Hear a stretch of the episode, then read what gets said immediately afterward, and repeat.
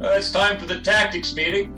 I'm your host, Dan Smiley, and here on the podcast we talk about response, tactics, and technology. And I'm excited to have Brian McDonald from the Washington Department of Fish and Wildlife. Brian, I've worked with you in drills for years now and have been remiss at getting you on the podcast to talk about wildlife response and your experience as the wildlife branch director. Welcome to the program. Thanks, Dan. Appreciate it. Excited so, to be here. Yeah, it's going to be it's going to be great. Um, you were down with us at the uh, communications workshop in Portland a few weeks ago, where we spent a pretty good amount of time talking about wildlife response and messaging during wildlife response. What did you get anything out of that? I, I did. Uh, I, just part of uh, I think what I got was the just how passionate the communicators are in trying to get the right information out, and that was that was a really nice observation for me to make and realize that, you know, we're all trying to help each other out there, and, and we've all got jobs to do, and making sure that we get the right information to those people to get it distributed out properly is is a really important thing to do. So, Brian, you've been with Department of Fish and Wildlife for a long time, and in the Washington or on the Northwest Area Contingency Plan, it really hands the ball for wildlife response over to Fish and Wildlife. You or one of your colleagues would most likely be the branch director for the wildlife branch. And so today I was hoping we might talk about What what you felt like the role of that branch director was. We've had uh, Focus Wildlife and International Bird Rescue, both uh, well-respected um, organizations, come on and talk about wildlife capture and rehabilitation. But the management of wildlife response is a whole other topic. So what do you see as the primary responsibilities of the wildlife branch director? I think the primary responsibility is to serve as the interface between the incident command and those wildlife contractors to to make sure that they're getting the resources that they need, to make sure that the, the, the unified command is getting the information back that they, they require, uh, really to fill that administrative role that, that kind of connects the two together. Those organizations are do wonderful work. Um, I see our responsibility as being able to provide the resources they need to do that work and to focus on that. Can you give me an example of what some of those resources might be? Like, do you deal with uh, permit waivers or that kind of thing? We can. Uh, you know, we act as the interface with U S Fish and Wildlife Service to make sure they're in the loop. Uh, in Washington State, like as you said, that the authority has been delegated to Washington Fish and Wildlife from U S Fish and Wildlife Service to, to act in their in their stead. We make sure that they have the supplies they need, the equipment that's required, uh, making sure that we're going through that in that process to make sure that, that all the expenses are covered and that kind of thing.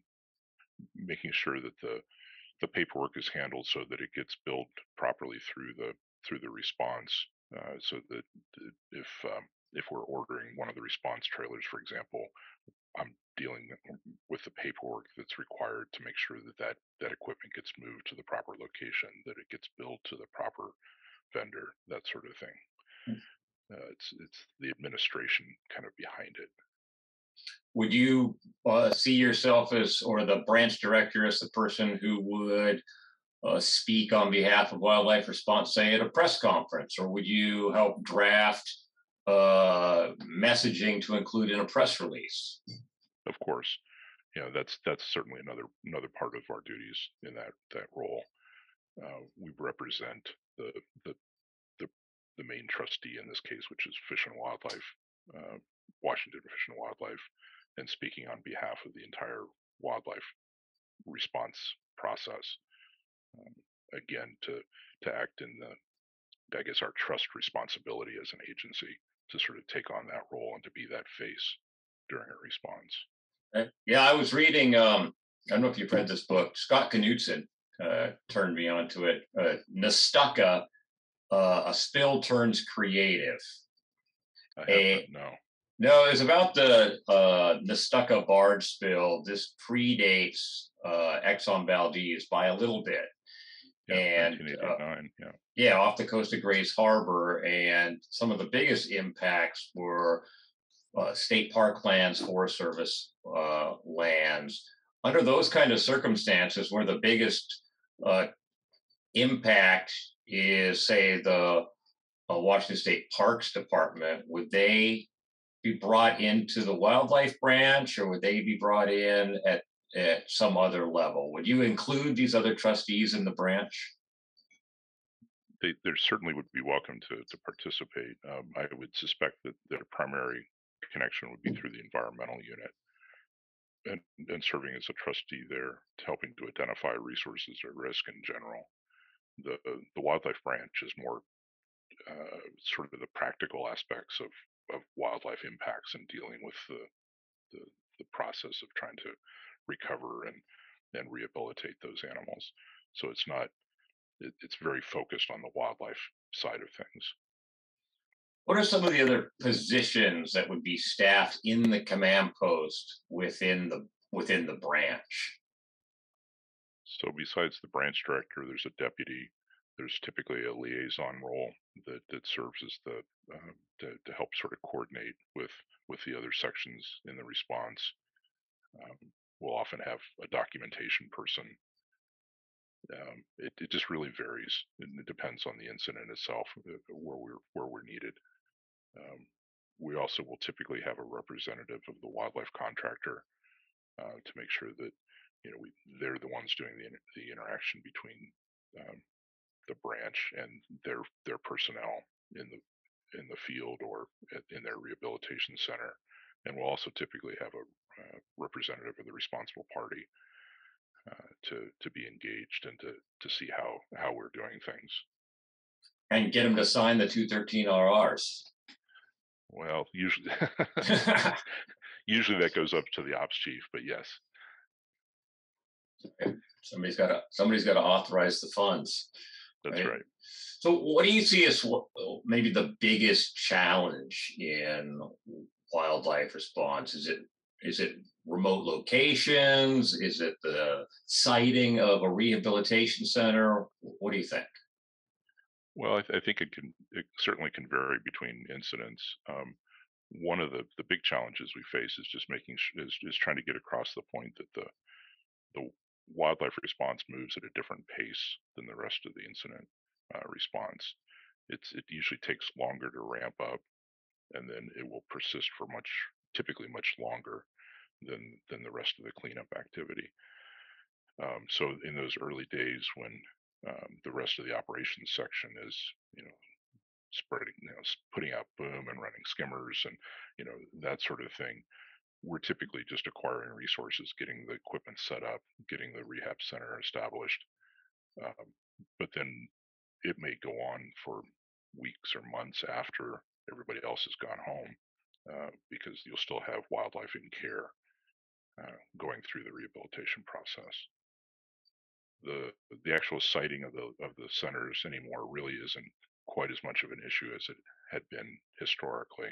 We've got a lot more equipment, much of it mobile now, that can be be set up uh, as we need to, and, it, and it's easier to find locations to do that.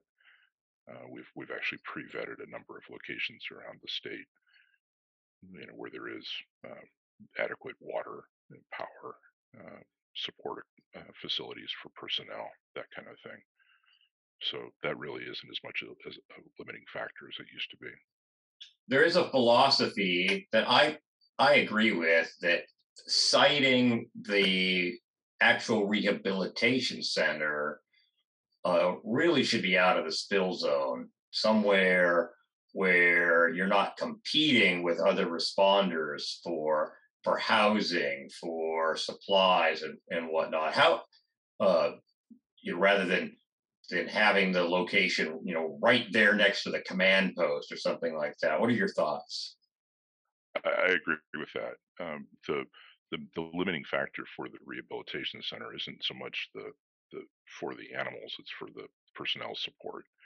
You know, if you if you've got a large incident, you can have uh, potentially hundreds of, of workers within that facility, and in a remote location that can put quite a strain on the, the local resources, especially if we're competing with, with the cleanup uh, activity and workers that are that are going to have to be there on location. It's in that case, it's much easier to move the animals than it is to move the people. So we'll tend to focus on setting up where we have the infrastructure to support the, a larger rehab center. Um, to sort of help offset that, we'll, we'll typically set up what are known as stabilization units uh, in those more remote sessions spaces that are focused on uh, kind of doing the immediate first aid that might be necessary, um, doing some gross cleaning of animals, uh, feeding them, getting them warmed up, hydrated, uh, to help sort of stabilize them, and then uh, move them back to the rehab center as we're able to. So they might be in stabilization for two, three days before you'd feel like they were healthy enough to to transport. Would that would that be the case? Uh, it's probably going to be much shorter than that. You know, we would probably be, be moving them out of the stabilization trailer within a day, certainly. Um, and we'll we'll set up regular transport runs between that those facilities and the rehabilitation center. But it it. helps to kind of get the immediate needs of the animals met before we move them back to the center, where we've we've got more access to to resources to support the overall effort. So we have independent contractors like International Bird Rescue or Focus Wildlife, but Washington Department of Fish and Wildlife also owns some rehabilitation equipment, correct? We do. Um, It, it, it most of it dates from um, quite a while ago. Uh, I think we I think the trailer that we currently have we acquired in two thousand two, uh, before a lot of this other infrastructure was in place, and it to a certain extent became redundant once once industry started funding the, the, the acquisition of of these mobile facilities that we currently have. The The way that we now in, uh, envision using the state resources is, is more of a, of an additional uh, field command post or a, an extra stabilization trailer if it's necessary. You know, it's it's an, an additional asset to use uh, should the need arise, but it's it's not part of the, the planning standard that currently exists. Yeah, we don't we don't list it in our equipment cache, but how would we get a hold of it? Would would the wildlife branch director call it out? Would ecology call it out? How do how do we get that resource? Well, it's currently listed in the W R L. Uh, the, uh, you'll have to help me on it. Worldwide, Worldwide Response Re- Resource Re- List. Yeah. Thank you. Yeah, appreciate it.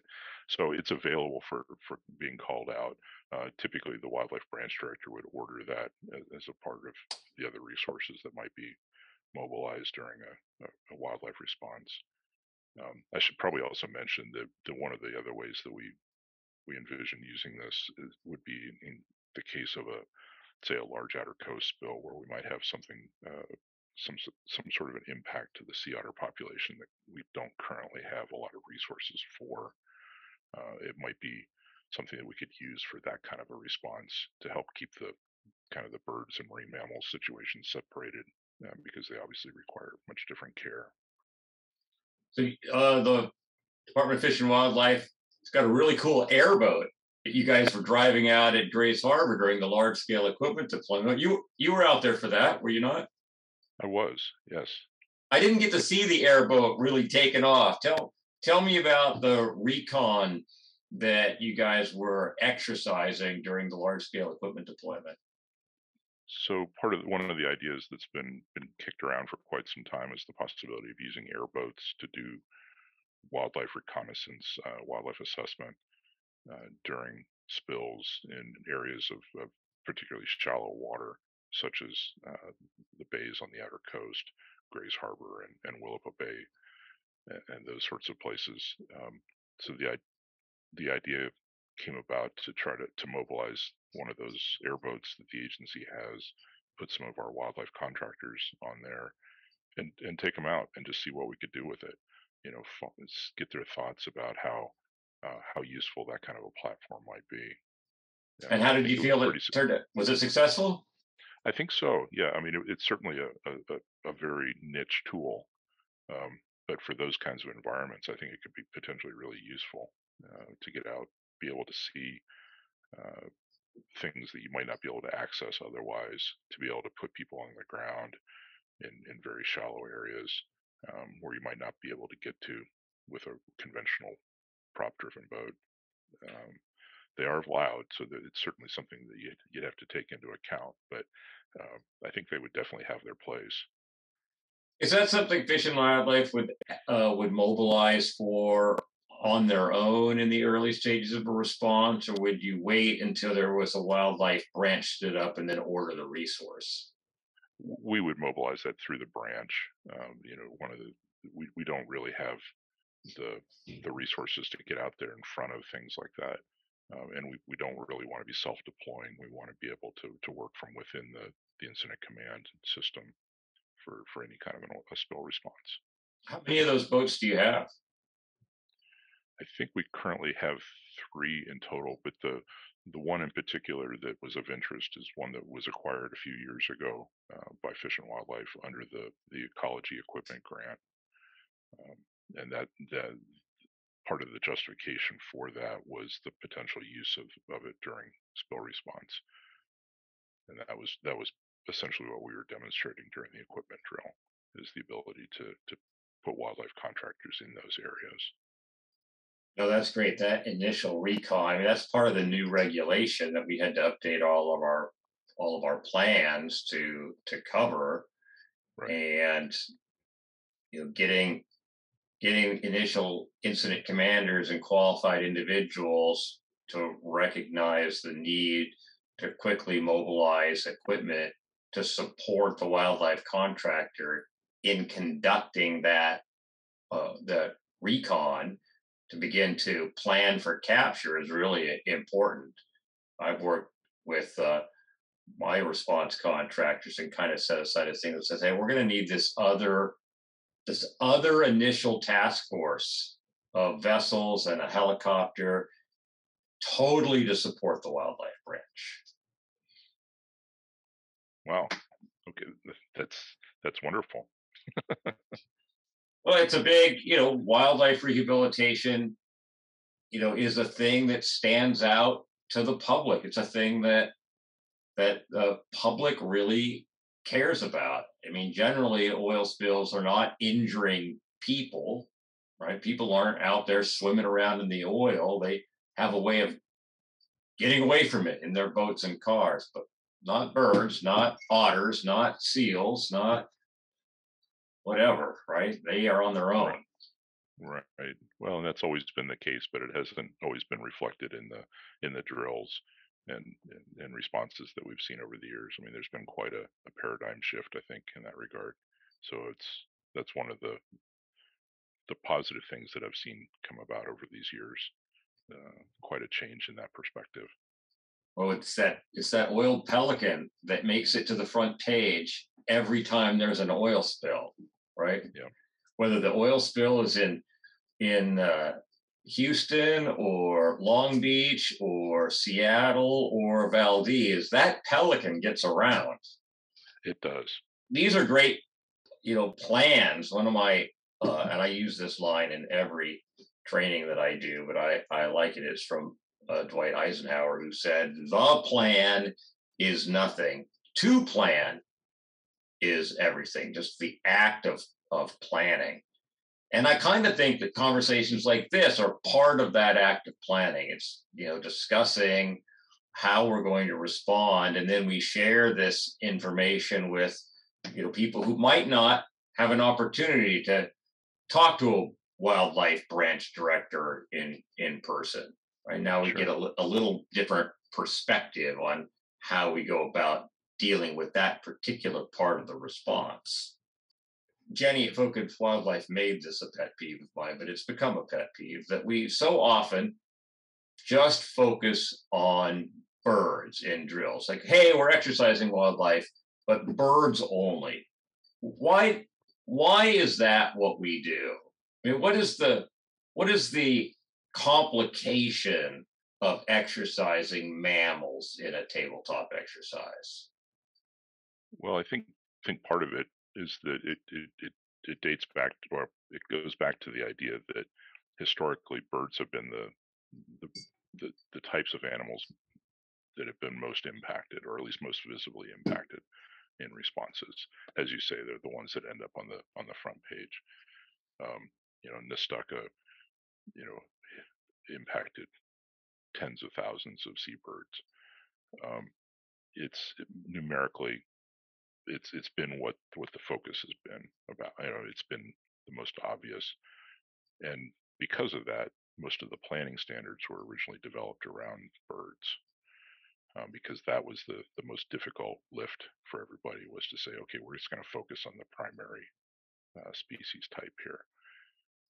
And so when you look at the Northwest Area Plan, you're going to see a lot of references to to oiled birds and the the resources that are necessary to pull together for for an adequate response. And I think that's part of the challenge, is that it took such a lift, and you know, it was a remarkable effort by all, many parties to to make it happen, to get the equipment in place that currently exists within the Northwest, that there's a tendency to just allow that to be the main focus, I guess.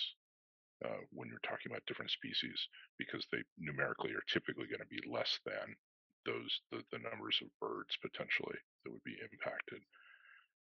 And I think the the assumption, and, and rightly so, is that you you'll be able to adapt to other species types uh, for the most part if you need to, if and if you've got that larger uh, equipment and resource list in place that's available to these these wildlife contractors, it's going to be a more manageable response for them. If, if say, they start getting uh, aquatic mammals in, it, that they'll be able to adjust as they need to to deal with um, mink or otter or, you know, beaver, you know, those sorts of, of animals that uh, we're not going to be seeing hundreds of them, most likely.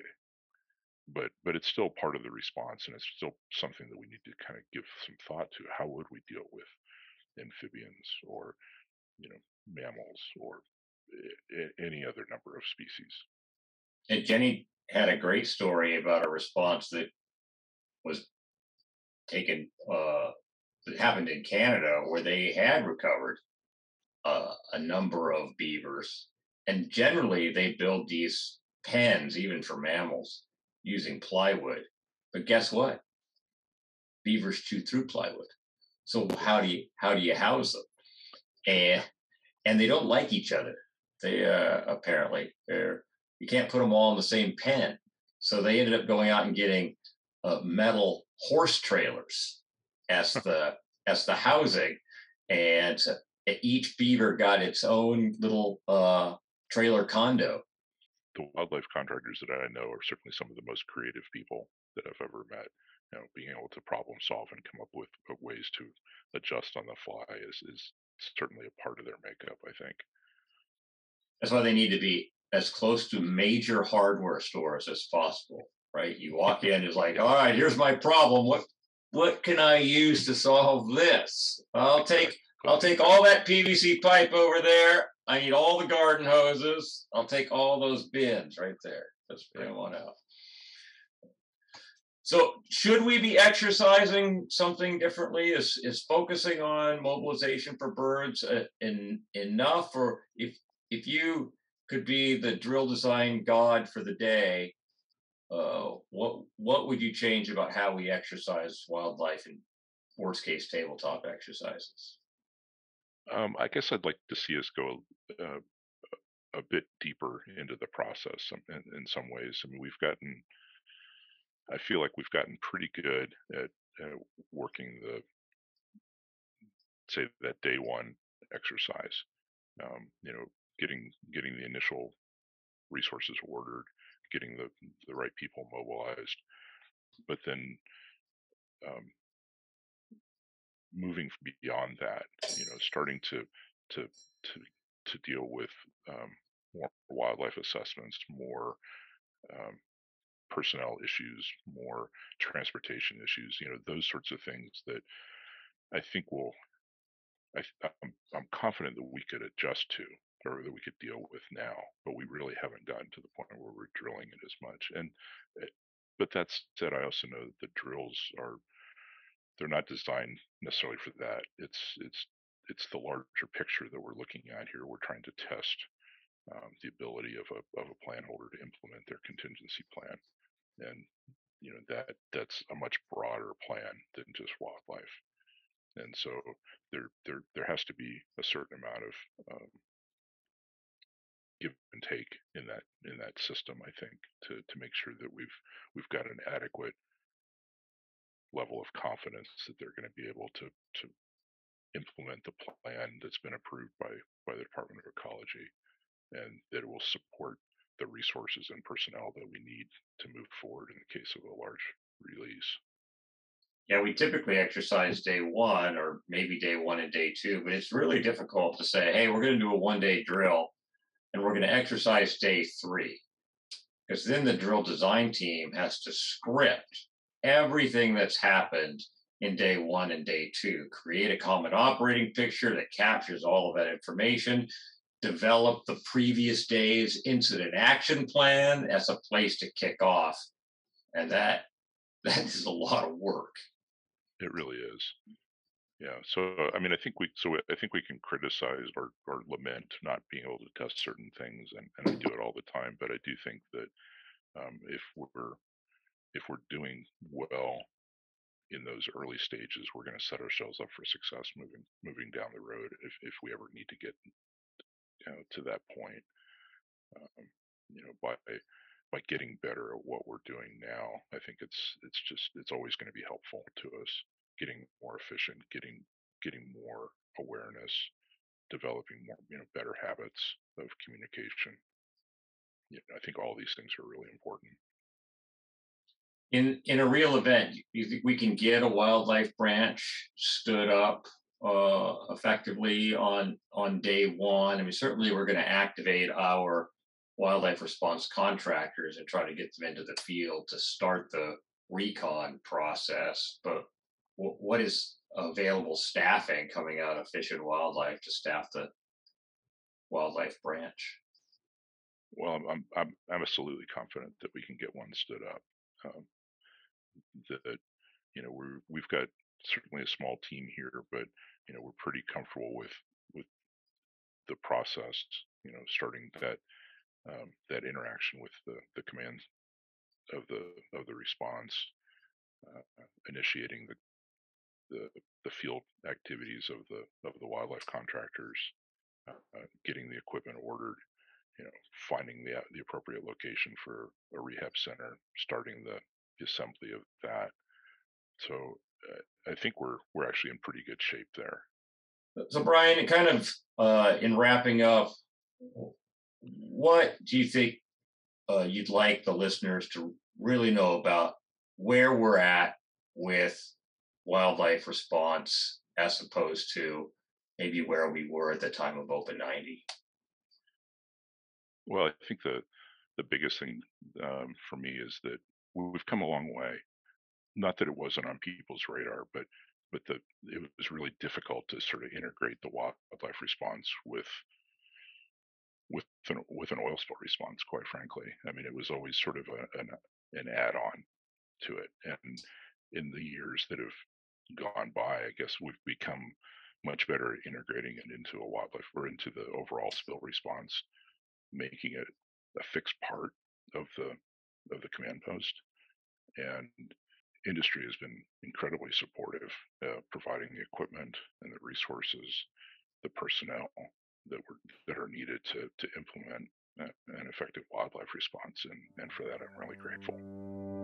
Well, we'll be leaning on your expertise if, God forbid, we have to stand up a wildlife branch in earnest. Brian McDonald, Washington Department of Fish and Wildlife, thank you so much for coming on the program.